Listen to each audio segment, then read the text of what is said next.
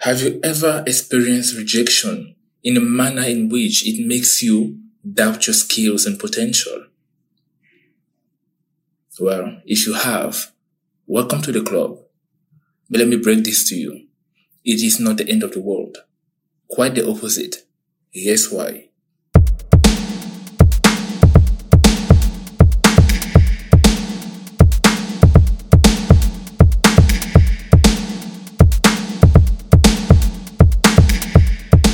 Ladies and gentlemen, welcome back to my podcast, Live Your Best Life Every Day.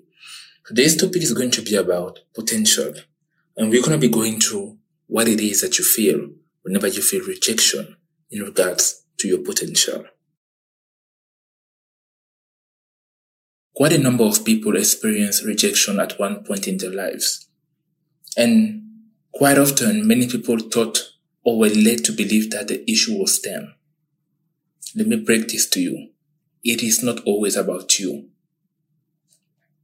Nine out of ten times when you experience rejection is often due to somebody not being able to understand you or perhaps lacking the capacity for your thought process.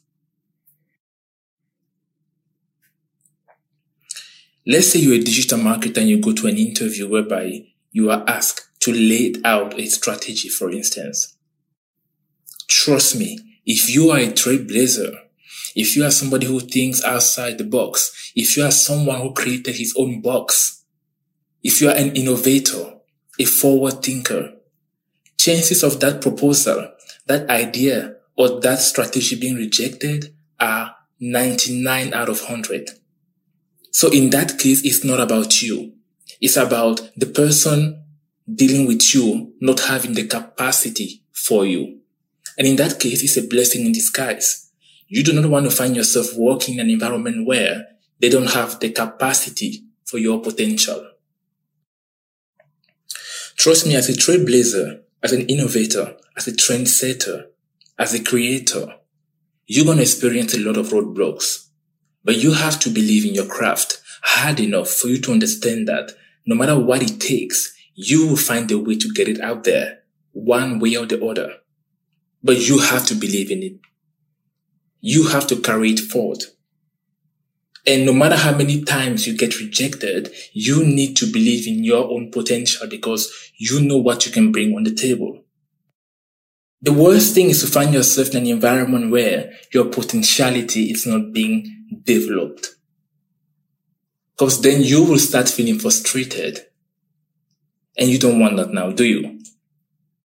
If you can't find anyone to understand you, well, create your own opportunity. Make your own way because you can.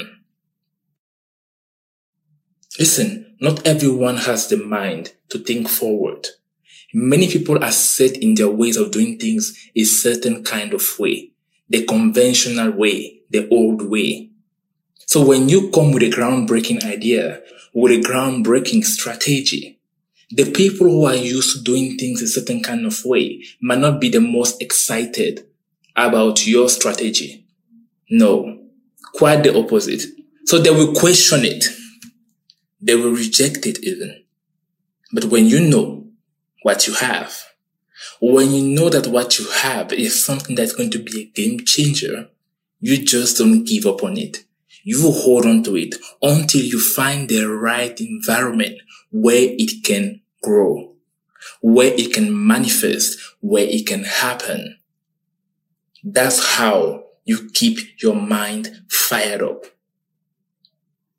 So believe in your potential and not allow anyone to make you doubt yourself. If they lack the capacity for you, that's not on you. And you need to understand that. So keep believing in your craft. Keep believing in your potential.